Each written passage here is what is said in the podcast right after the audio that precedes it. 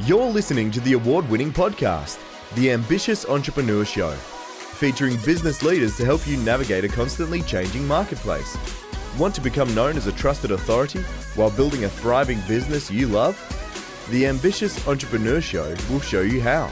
Here's your host, Anne Marie Cross. And welcome to another episode of the Ambitious Entrepreneur Show, brought to you by the Influence Alliance, the business building community for change makers. And I'm your host, Anne Marie Cross. Now, my guest today says charging what you're really worth is the trickiest part of building an online course. And joining me on today's show is Dan Harvey.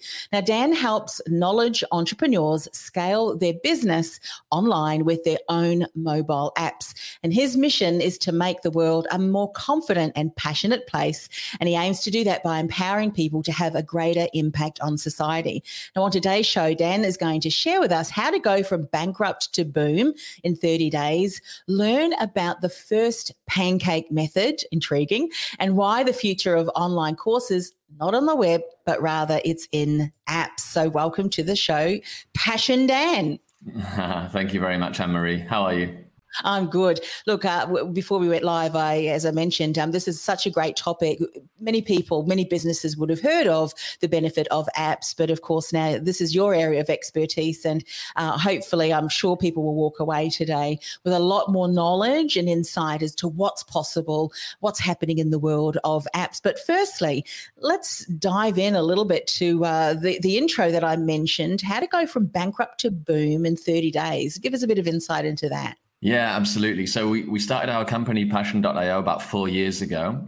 And as you said, the goal of, uh, of the company, the vision is to make the world more confident and passionate. And we always knew that uh, we couldn't do that alone. And so we, we, our goal has always been to empower inspiring people to share their message with more people in a more impactful way. We started, uh, of course, with one client and then with 10 and uh, we've grown now we're, we're we've passed a thousand clients and and and that they're having an exponential impact helping over 200000 uh, students around the world.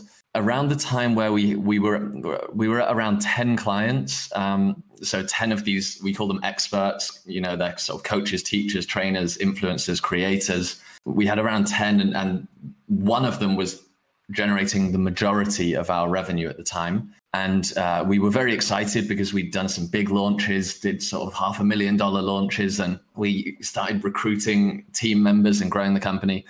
And all of a sudden, the uh, the creator that was generating the majority of our revenue uh, decided they were done. They were sort of going into like early retirement. They'd made a bunch of money, and they just they didn't want to do it anymore.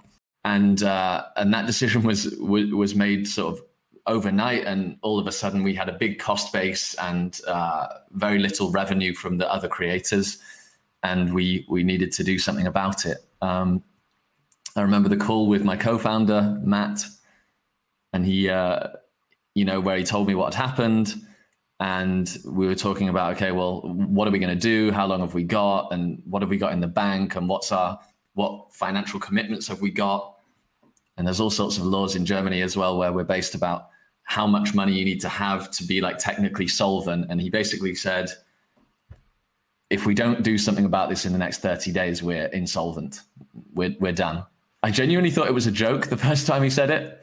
Unfortunately, not. Uh, and I was pretty hesitant, or let's say I, I, was pretty doubtful that it would be possible to, um, you know, to make anything happen within that sort of time frame. But you know, my co-founder's a, a very optimistic guy, and and he he said, you know, let's just see it as a challenge, right? Let's do what it takes. We'll find a way. And uh, just so happened, we had a conference booked in the states uh, like that week or, or possibly early the following week, and we decided, hey, if we go a bit early, maybe we can meet up with some more of these creators and and find someone who can you know start to replace some of that revenue, and and we can you know, help them build up their online business and then make them successful, which will help us to be successful. Yeah.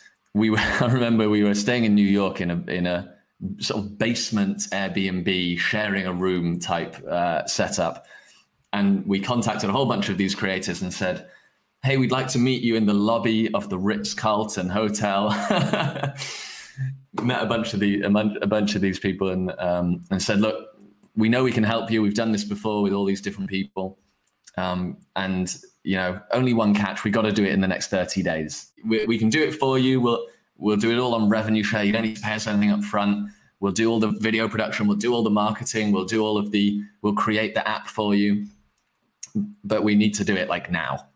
Yeah. And uh, we were very lucky that um, a, a, coach called Al Kavadlo, who who's based in New York, he's a fitness coach. Uh, he he was up for the challenge, and so a few days later, we we rented a, a location, produced the content, and the week after, I believe it was, uh, we did a launch. We were working through the night to get it all ready, and that launch within the first week made about 30k, and then continued to sell very well uh, until today, actually. And uh, it was yeah, it saved the company and it got us back on track. And uh, yeah. since then, yeah, grown a lot. So I mean, there's so many insights from from that, uh, but I want to give you an opportunity to share a little bit more about apps because I'm sure people who are watching and listening uh, today or even the recording are intrigued about that. And by the way, as we know, we're going live, and if you are watching and you have a question, now is a wonderful opportunity to ask Dan because he's here on the show. And uh, please do that. You just leave your comments. I'll be able to bring them into the show.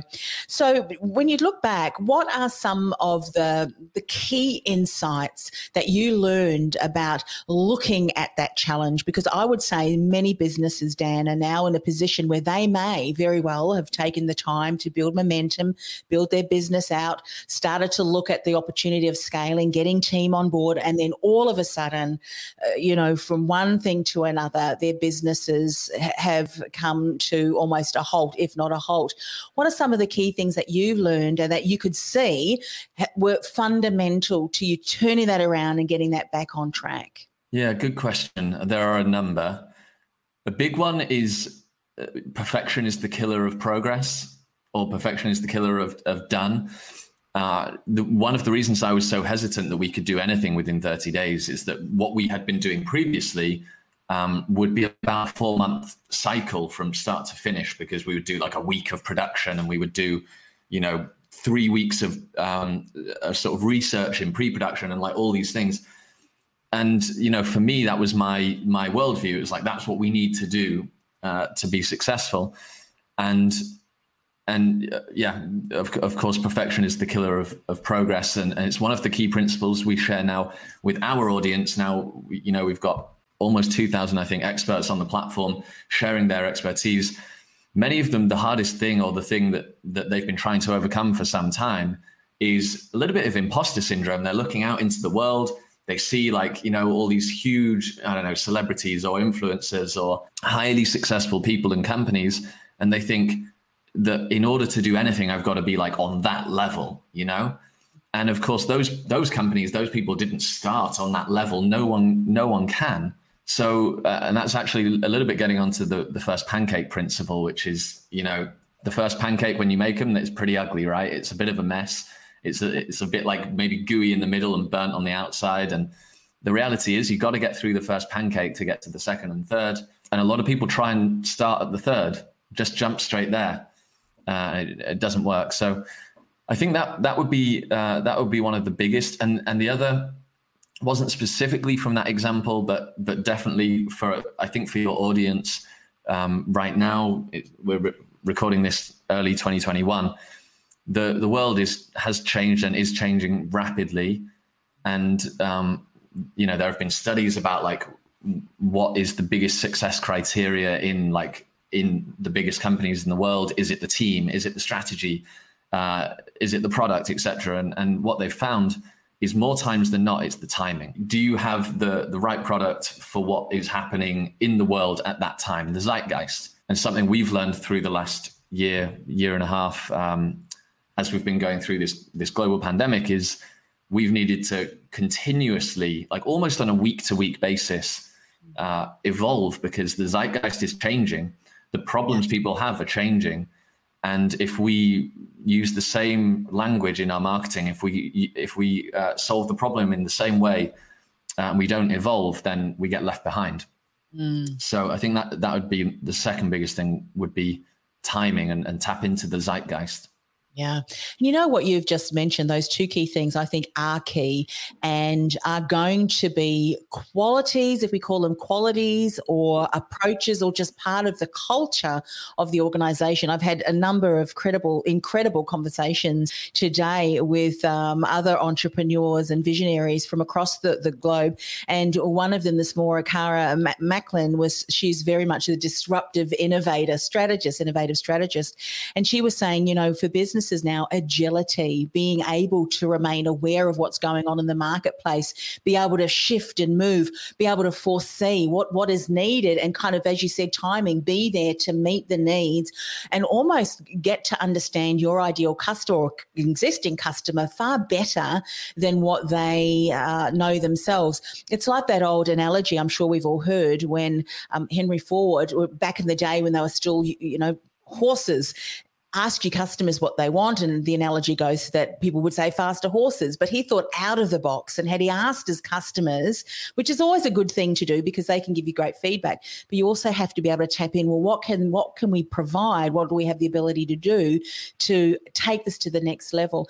And I'd imagine too, I mean, you you obviously had a number of team members that you'd onboarded, but you've got a lean team, but a team that very much um, that approach of that that agility and so forth, they need to be on board like that too, don't they? Because if your team drags you behind, you're only as good as your the, the weakest link. If that if, if that we can say that, that's true too. You Would you say? One hundred percent. Yeah. I mean, we're we're thirty people, um, and I think the only way to be agile that I that I've experienced is is if everyone in the company has autonomy. Because if everyone needs to wait for the person at the top of the company or the people at the top of the company to have an idea to then distill it down. And then we're only 30 people, so it only gets worse as as you grow, I'm sure. Um, if we if everyone has to wait for that like one person or group, small group of people to make a decision or whatever, then then of course you can't you can't rapidly innovate. So yeah, 100%. It's all about autonomy and um, and giving people the yeah, get smart people, give them the right tools to be successful, and empower them to make decisions. Um, and if they screw up, celebrate them for for trying something new. I think in that uh, too is something that's so important. And this has been part of the conversation as well. As entrepreneurs, and many of us, you guys, especially in technology and technology based companies, there are things that they're implementing and trying out that have never really been done before or stretching the paradigms of what, what is, is known to be current operations and things. And within that risk taking, there's going to be an element of what, what we might call failure. But I don't believe in failure. It's just, well, that's a way that we know didn't work so well. So there needs to be an aspect from the leadership point of view that we've got to give our team space to be able to run and trial out some of those things because our greatest idea could come off the back of the back of the back of, you know, a number of those different trials and errors. How, as you as a leader, do you create an environment that encourages that, allows that, but still obviously there's some um, boundaries, there's some things that you need to keep in place? Is there something that you do strategically or have done or are you finding that it works really well? Tell, tell us a little bit about, you know, how you manage that team. Yeah, so we've been a remote team actually for a couple of years already, and so uh, we didn't have that sort of painful all of a sudden going remote with, when COVID struck. I think this is a really good question for our COO actually, and she's wonderful with with uh, with this. I, I, think there's two key things that that I think we've done pretty well. Of course, we're always learning and improving. I think our team all have very clear remits of uh, of what is expected of them and what they are accountable for. You know, I, in an ideal world, there's no sort of ambiguity. There's no one thing that's owned by two or more people. Like everything has one ultimate person who is accountable. Uh, because if more than one person is accountable, in the end, no one is accountable. So I think that's that's one thing. The second thing, many of our best uh, or many of our like the innovations that we've made have come from, for example, our video editor saying, you know, I saw a comment on an ad that said, um, you know, for example, we we didn't used to have our own app. Like we launched apps for other people all the time. We didn't have our own app, and, I, I know it sounds super obvious that we should have our own app, but it just wasn't a priority. It wasn't something we were talking about. We didn't think in detail about the benefits of it. And it was our video editor, editor who who you know really pushed for that. And and uh, you know it's and right now we use our app to train our customers and it's like one of the most successful things we've done And um, there are a number of examples like that. And I think that uh, I think what's really important is holding space for uh, you know even though let's say it's not really within our video editor's remit to think about should we launch an app as a company, but holding space for that. And one of our values is speak your heart. So we think a lot about how to provide an environment where everyone we can get diverse opinions on the table and uh, the goal is to create a meritocracy. It's where the best ideas win, not the person with the most power, not the person with the most years of experience. Um, yeah, it's just all about how can we create an environment where the best ideas win. And of course, to do that, you have to have an environment where people feel comfortable sharing their ideas and people have space to do that. Uh, so we work a lot on that. Of course, as I say, we're always learning, and always improving as well. And you know what? I think any organization that says, you know, we've got it all handled, well, you know, you you haven't created a culture, an environment that you're going to grow, and there will be a time where you're going to hit something, and mm. everything down. And the fact that you mentioned, our, actually, our COO is probably a better person. It just that that kind of gives an insight. Hey, know where your skills and strengths and talents are. That's right. Hire the right people in the right um, roles, and together create that collaborative environment. And actually, everything that you've said, by the way, the feedback, just some feedback for you, is exactly what Kara, the innovation consultant, said. Create oh, such oh, cool. an environment that people share, and it can be. And often people think about innovation as having to be this, you know, next next Elon Musk. But if you look at that 1%, if everybody is encouraged, always look at the 1%. What could we do a little bit, bit different or better? Then we're always consistently improving, which obviously is going to ensure that kind of the apps that you create or the features that are within those apps are going to consistently be leading, you know, leading edge for your uh, your clients. And of course, now that you've got one too. Now you already spoke about the first pancake method being about, you know, get out there, don't let perfection perfection get you stuck or keep you stuck. Are there any other aspects and insights around kind of the, the pancake method that you want to mm. share today? Yeah, totally. Maybe just before that, if it's okay, I'd love to share one leadership principle that has been like really transformative for me. And maybe yes. maybe this is like super obvious to everyone else, but it is it, it in terms of creating that environment you talked about where people can share ideas and innovate. It's been it's been really impactful. You know, in uh, like from an evolution perspective, status is very important because if someone has more power than us and they can, for example, fire us at any moment, it, it's like a survival instinct thing. And so it's it's completely like baked into us that that we uh, when someone has a higher status, for example, if someone is our boss, mm-hmm. um, a, a manager in the organization, that we have like a we, we have like a natural sort of defense mechanism around ourselves because we usually subconsciously we know that this person is sort of in charge of our survival. And so the most counterintuitive thing as a leader but something i think is very important is to like con- consistently reduce your status. Consistently apologize when you screw up. Consistently say i don't have the answer you know? Like it sounds uh, for me for me it's very counterintuitive a lot of leaders are doing isn't it? I'm the boss you need to do what i tell you. And it, it, it, it, as you said it's it's really counterintuitive. What have you noticed as you've if you as you've done that as as a leader what have you noticed in the team? What you know what i've noticed is like is is that that that status thing it will always be there. It's a natural thing um, but the more that you can break down your your own sort of status, and the more that you can uh, essentially, therefore, lower people's um, natural defense mechanism.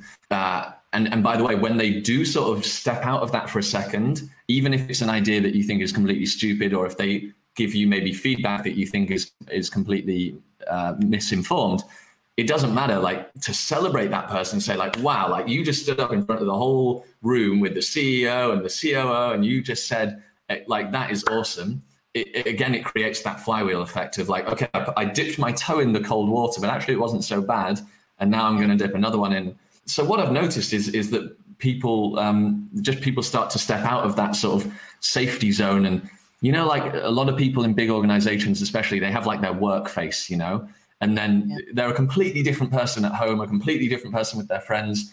My goal is to have an organization where where people don't have that work face. People speak their heart. People you know they're not lying at home at you know at night pillow talk with with their partner or whatever saying something completely different than what they say at work because the good ideas right how often have you spoken to someone who said like my boss is an idiot he doesn't realize that x y z but they've never told their boss that because of like they can't. They don't, there's not an environment where they can.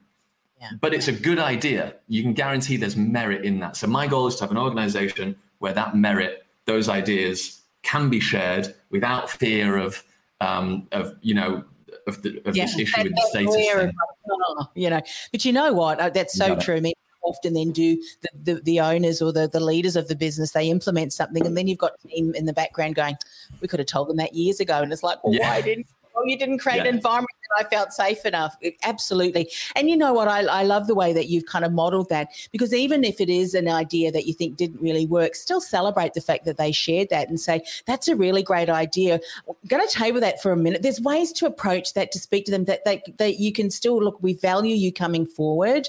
Let's put it down. Let's brainstorm around that and see if we can, we can evolve that. We can, we can kind of, you know, whatever it might be, it still rewards the behavior of stepping forward rather than because you got some members in the team who will step out, you know, as you said, dip the toe in the water to see how it goes. And if that gets slammed shut, they'll probably never ever trust uh, yeah. you know, the, the the feedback that they're going to get, and and yeah, they'll be in that shell. So that that's a great uh, a great insight. Let's talk a little bit more about the pancake method, and then let's just jump into apps. What what's the exciting thing about apps? How can service based businesses who really are looking at online courses leverage what's going on in the app space? But firstly, pancake method. Yeah. So the first pancake method, the high level principle is is is very simple. It's it's simply about progress rather than perfection.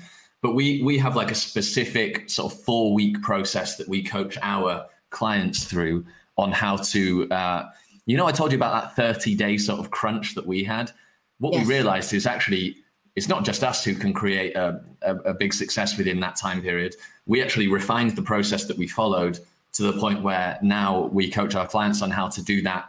You know, with on their own, so they don't need a team within sort of 30 to 60 minutes a day um, over over 30 days.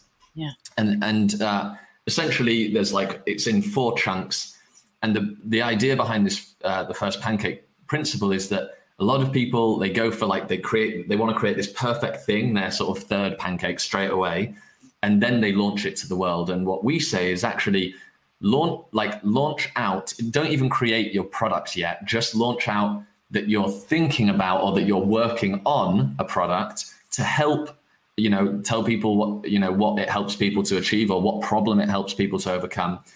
And just tell the world you know through social media you don't need like millions of people. 5 to 15 people is all you need. Say look i'm looking for 5 to 15 let's call them founding members people who are willing to work closely with me over the next 6 weeks for me to like build up this content and work closely with you and help you achieve that goal help you overcome that challenge. We encourage our clients to speak to those people on the phone ask them, what is your biggest goal? Ask them, what is your biggest challenge right now? Really dig into that um, to the user that you want to actually help. And you don't, as I say, it doesn't need to be millions. Once you've spoken to five, ten people, what you'll learn is the themes are the same. You know, they'll start to use the same language. We had a weight loss product where, like, after five or 10 conversations, because uh, I was doing the interviews, I heard the word, I want to feel se- the words, I want to feel sexy in my own skin. I heard that so many times. And it was like, it was like a light bulb. Like that's what, that's the goal. That's what people want. Um, so, so you speak to these people, you work closely with them. And then what we encourage people to do is like, a bit like the train track method. Like imagine you're a train, you've got like a track in front of you, right? But what we encourage people to do is like lay like the next seven days of, of content, the, ne- the next piece of track, and then roll along that for a little bit and see how it goes. Get feedback from your clients, then lay the next one. So rather than trying to create this perfect thing from day one, create like a little bit, like one week of content, give that to your first clients, these first like five to 15 people, and then see like, was it too much content? Was it overwhelming? Was it, did it take too long to do? Was it confusing? Um, was it too easy? Like you will learn so much just by giving them something and, and speaking to them, and then create week two. And what people find is by the time they get to week six, they realize that their idea when they started was complete like way off the mark. And that's okay because now you know what the market really needs, you know what really helps people achieve their goal, and then you make your second pancake and you evolve. You constantly improve and evolve your content. Uh, and after you do this process sort of two or three times, you have got a product that is that will stand the test of time that really helps people. And it sells because you know the language to use. You know that people want to for example feel sexy in their own skin. You're not marketing hey lose five pounds. That's not what they want. In that market they want to feel sexy in their own skin yeah, brilliant. Uh, and I love that way as well. And that's something that uh, I, have done, and, and, I know my clients have done. And the beautiful thing about that, your program evolves. And you know that the second iteration, the third iteration, because your clients are growing, you're growing as well. And there's certain things, and this is what I think the greatest insight is the thing that you thought, no, I won't bother doing that, can often have the greatest breakthrough for your customers and you think wow that that's just like that much you know but it, goes to show often as especially i think um, experts specialists in their fields uh, they forget how far further advanced they are than their customers and um, and and overwhelm can sometimes be one of the greatest things get gets stuck to. But they think that the value that they're not providing enough value but in actual fact it's the overwhelm. So getting feedback that's right so important. So let's talk about, you know, the future of online courses. It's not on the website, you say it's it's on app. It's in it's in mm. apps. Speak a bit more yeah. about that. Well, well, first of all, if you look at like the biggest online course creators out there, like people like Brendon Burchard and people like Tony Robbins and, and, and others, they're still running online courses. Okay. Now, so you might think, hey, this guy Passion Dan is completely crazy. He's saying that like this is the future, but the big guys aren't doing it yet it's early for, for passion. We're 30 people right? Like we, we want to uh, we're 30 employees for a thousand customers. We want to get to 30000 in the next two years. That's the goal. So so when i say it's the future it is the future. It's not the present for most people. But following like follow some first principles here. What device are people using for self-development right? So an online course usually helps people develop in a skill right? Whether that's language or i don't know coding or, or whatever it is most of the time when people are learning something like a new language or fitness or you know music or whatever it is they're using this device their phone. However most people are still creating online courses.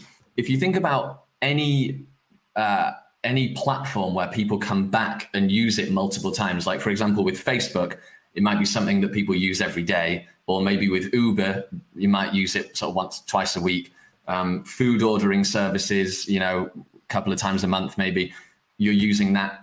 All of those are on your phone. You wouldn't go to your phone and pull up facebook.com to scroll your news feed, right?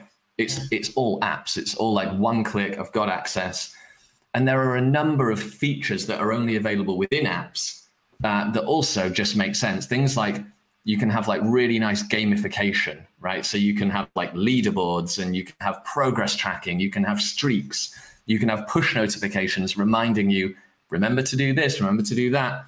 You can have in app purchases. So you can set it up that people get access to certain content, or if they want to speed up the access, or if they want to get more, or if they want to get more access to you, they one click and bang, they've done an in app purchase. So you can help you can take people on a on a sort of buying journey as well from completely free product up to something that can be thousands of dollars so fundamentally speaking, an app is just a much better vehicle to deliver knowledge than a website. Yeah. And and what we're seeing in the relatively early stages in in the scale of the, the planet is huge adoption towards uh, running a knowledge business on your phone. I think in two years from now, if you play this podcast to people and say, like, you know, it'll be like the most obvious things, like yeah, of course, online courses are running apps. Like, uh, like how else would you do it, right? Yeah, but it's just not there yet. Yeah, it's interesting you should say that because I've, I've had a couple of mentors of mine that have they offer online courses. You can still access their you know content from the web, but it's also available in in an app. And what's also in an app is a very easy place where you can message their team, where you can listen to their podcast. It's all on that app, and it also allows easy messaging for people too. And what I like about that is, uh, I mean, if I have a look at my inbox, it is incredible. I'm almost at a you know at, at, the stage where i'm going to have to get one of my team to manage it because it's it's getting unmanageable. Uh, but when and you may miss something from from a you know from an important business partner or in this case you know from a mentor. And so that allows to, the ability to keep on track. But i know for many people who are listening and watching today i mean this may just be the way that you can get ahead. Because if you can deliver it in app form and just be ahead of everyone else this whole gamification thing it's and we talk about ambitious entrepreneurs. This is ambitious entrepreneur. So I've noticed it myself, even even if it's online. I know what the rest of the video is, but I'm going to let that video keep playing because I don't want 98% to, to show. I, I want the whole thing to go completely finished, complete. There's just little things like that that you can incorporate that encourages um, the engagement, the con, you know, the consuming of content. And I think that's really where, when we're looking at, at courses, online courses, we need to also be looking at how can we um, deliver our content in a way that it does get consumed. And I love the way that you've talked about gamification. That's a whole other show in and of itself. But you're saying that when it looks, when it comes to an app, you can incorporate those gamification principles far better than and, and, more easily accessible is that because of just the features and the functions than if it was you know comparing it to online the website mm. Yeah, and, and to be clear, online courses have on average 6% completion rate. Wow. Which is just awful. Imagine if the COVID vaccine only worked 6% of the time, right? It wouldn't be that impressive. Um, so, so with an app, really what, what, what like social media has done, it, I would argue in a negative way, but very effectively, is behavioral design they have tapped into the psychology of how we form habits and and how we create addictions things like how we create things like cravings mm-hmm. and uh, they have essentially designed you know their platform to trigger certain behaviors for us mm-hmm. so for example you know this this analogy might not work as well in covid times but remember before covid when you would get in an elevator and you'd be stood in that you know in there with like one person you, you don't know right? It's like awkward. What are you going to do? Naturally what do we do? We pull out our phone and we start scrolling on social media because it reduces our anxiety. And that is not the social media platforms they they have essentially uh, designed that behavior in us that when we feel anxious when we feel maybe bored or where we feel um, a bit scared or whatever the natural thing that reduces that anxiety is to pull out our phone and, and it creates a habit loop.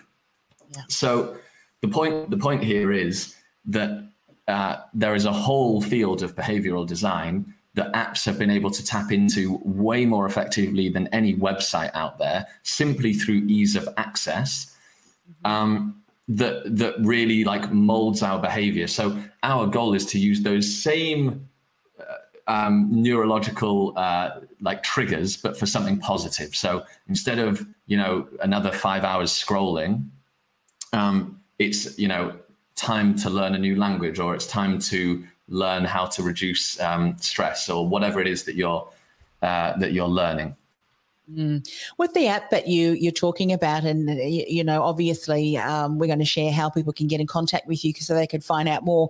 But if you give an example of maybe some of the clients or one of the clients that you've worked with that it's worked super well, do you also see uh, some of your clients having you know obviously online presence with with an online portal where people can access their the details. And alongside that there's also the the online you know the the mobile app where people can access too. So there's a bit of a hybrid model o- online obviously on a desktop if they want to do that and then also got access to that same content on their mm. mobile device. Is that kind of what, what you're seeing is is working well now yeah, and that's exactly what we do. So uh, if you take our app, for example, it's called Passion Fighters. That's uh, what our community call themselves. And so you can download it on the App Store, Passion Fighters, but you can also go to passionfighters.passion.io, which is like our sort of web version of the app. It's our web app. And, uh, and you get access to the same content. All the progress tr- progress tracking is the same. It's a little bit like Netflix. If you imagine like you go on Netflix on your phone on the app, or whether it's on Netflix.com, if you're halfway through an episode, it's going to know where you're at, and and it, it, it, all talks to each other, right? So yeah. yeah, it works the same way. Yeah, fantastic.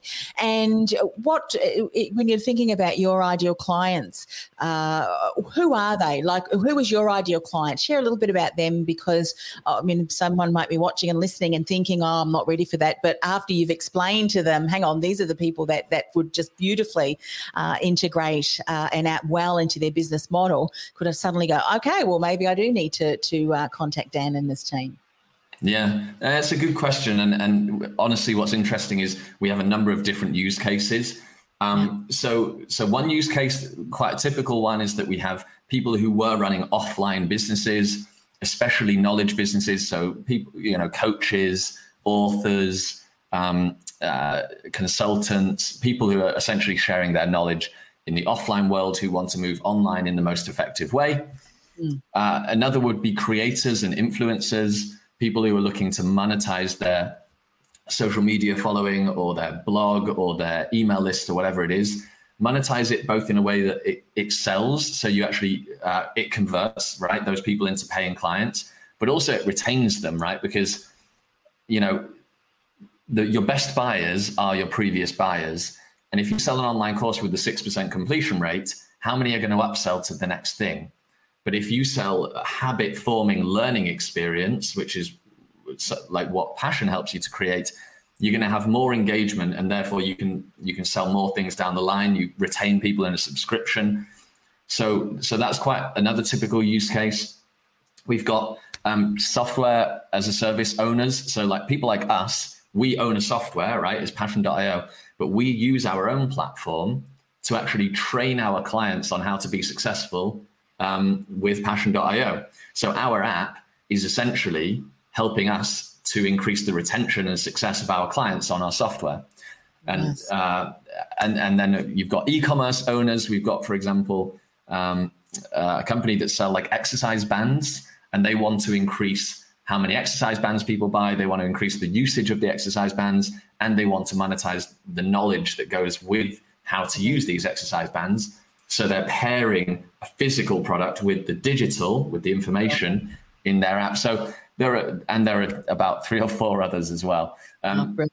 Yeah. Essentially, if you have knowledge that you want to share with people that's going to help them take action and, and make progress, uh, then your own app can help you do that. Yeah, brilliant. And and obviously, I mean, there's there's so many different aspects around what you just shared. It really depends on the needs of your business, your ideal client, the outcomes, you know, the goals that you're wanting to achieve, and maybe even there may be some gaps.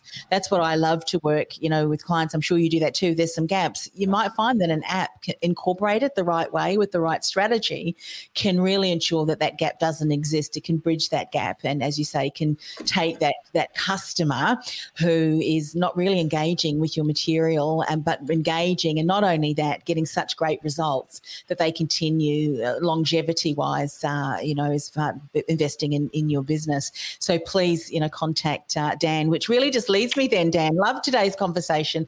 Brilliant. We could probably talk for hours on lots of different things about that but uh, i think people best to, to reach out maybe go and i'm sure on your website you might have some examples. You already got an app there too that I'm sure people can access? What are the best details for them to connect with you? Absolutely. So uh, you can connect with me personally on Instagram. It's passion.dan. Um, you can, if you drop me a DM there, then, um, you know, we, and you have any questions, just let me know. Um, and you can also go to our website, passion.io. We have a training on there that might be interesting to some of your audience that's free that sort of walks through that first pancake method and also so that's step one getting those first clients and getting the app launched. And then step two people the next question people have is okay how do i get it up to like 100 1000 clients? Like how do i actually do the marketing behind that pulls the people in uh, converts them and retains them? So it covers that as well. Um, maybe that would be interesting. You just click free training on the website when you get there and, and you'll you'll be able to get access Fantastic. Well, look, thank you so much, uh, and for sharing insights too a bit about uh, you know the the behind the scenes. I think that's always good. And what I love about those stories is we realize as businesses, you know, we all we all have our issues, don't we? That that we need to uh, to work our way through, and we're often we can feel quite isolated. That things, oh, it's only happening to us. But uh, as we know, businesses around the world, and you mentioned about imposter syndrome, I don't think there is ever a time where anybody, even if you get to the high high CEO level, there's always a little bit of oh, you know, and and it's once you realise that everybody um, has gone through that, it does minimise over the, the, years, of course, but uh, mm. it's just oh, okay. I'm not not on on my own. So please contact Dan. Um, as you can see, he's very knowledgeable, and it may just really be something that you can incorporate into what you're delivering that enables your clients to, to consume the content far better and also nurture you know potential clients through that buyer's journey particularly if you incorporate some pretty cool things that that um, you know capture people's attention and and gets them because attention i think these days is so fleeting isn't it? I know myself that if i'm listening to podcasts or videos i love i have to speed them up because for me people talk too slowly and i'm almost i know what they're going to say. So it's like you need to speed your speed your speech pace up because uh, otherwise I've, i'm already drifting onto my next idea. So uh, these are the kind of things that uh, gamification it keeps people's attention. So, thanks once again, Dan, for coming on the show. Thanks, Anne Marie. It was great. This podcast is brought to you by theinfluencealliance.com. Want to influence real change with your message by becoming known as a trusted authority in your industry while building a sustainable and scalable business you love? Find out how by accessing our free podcast series at www theinfluencealliance.com forward slash podcast series. That's theinfluencealliance.com forward slash podcast series. This podcast is a part of the C Suite Radio Network. For more top business podcasts, visit c-suiteradio.com.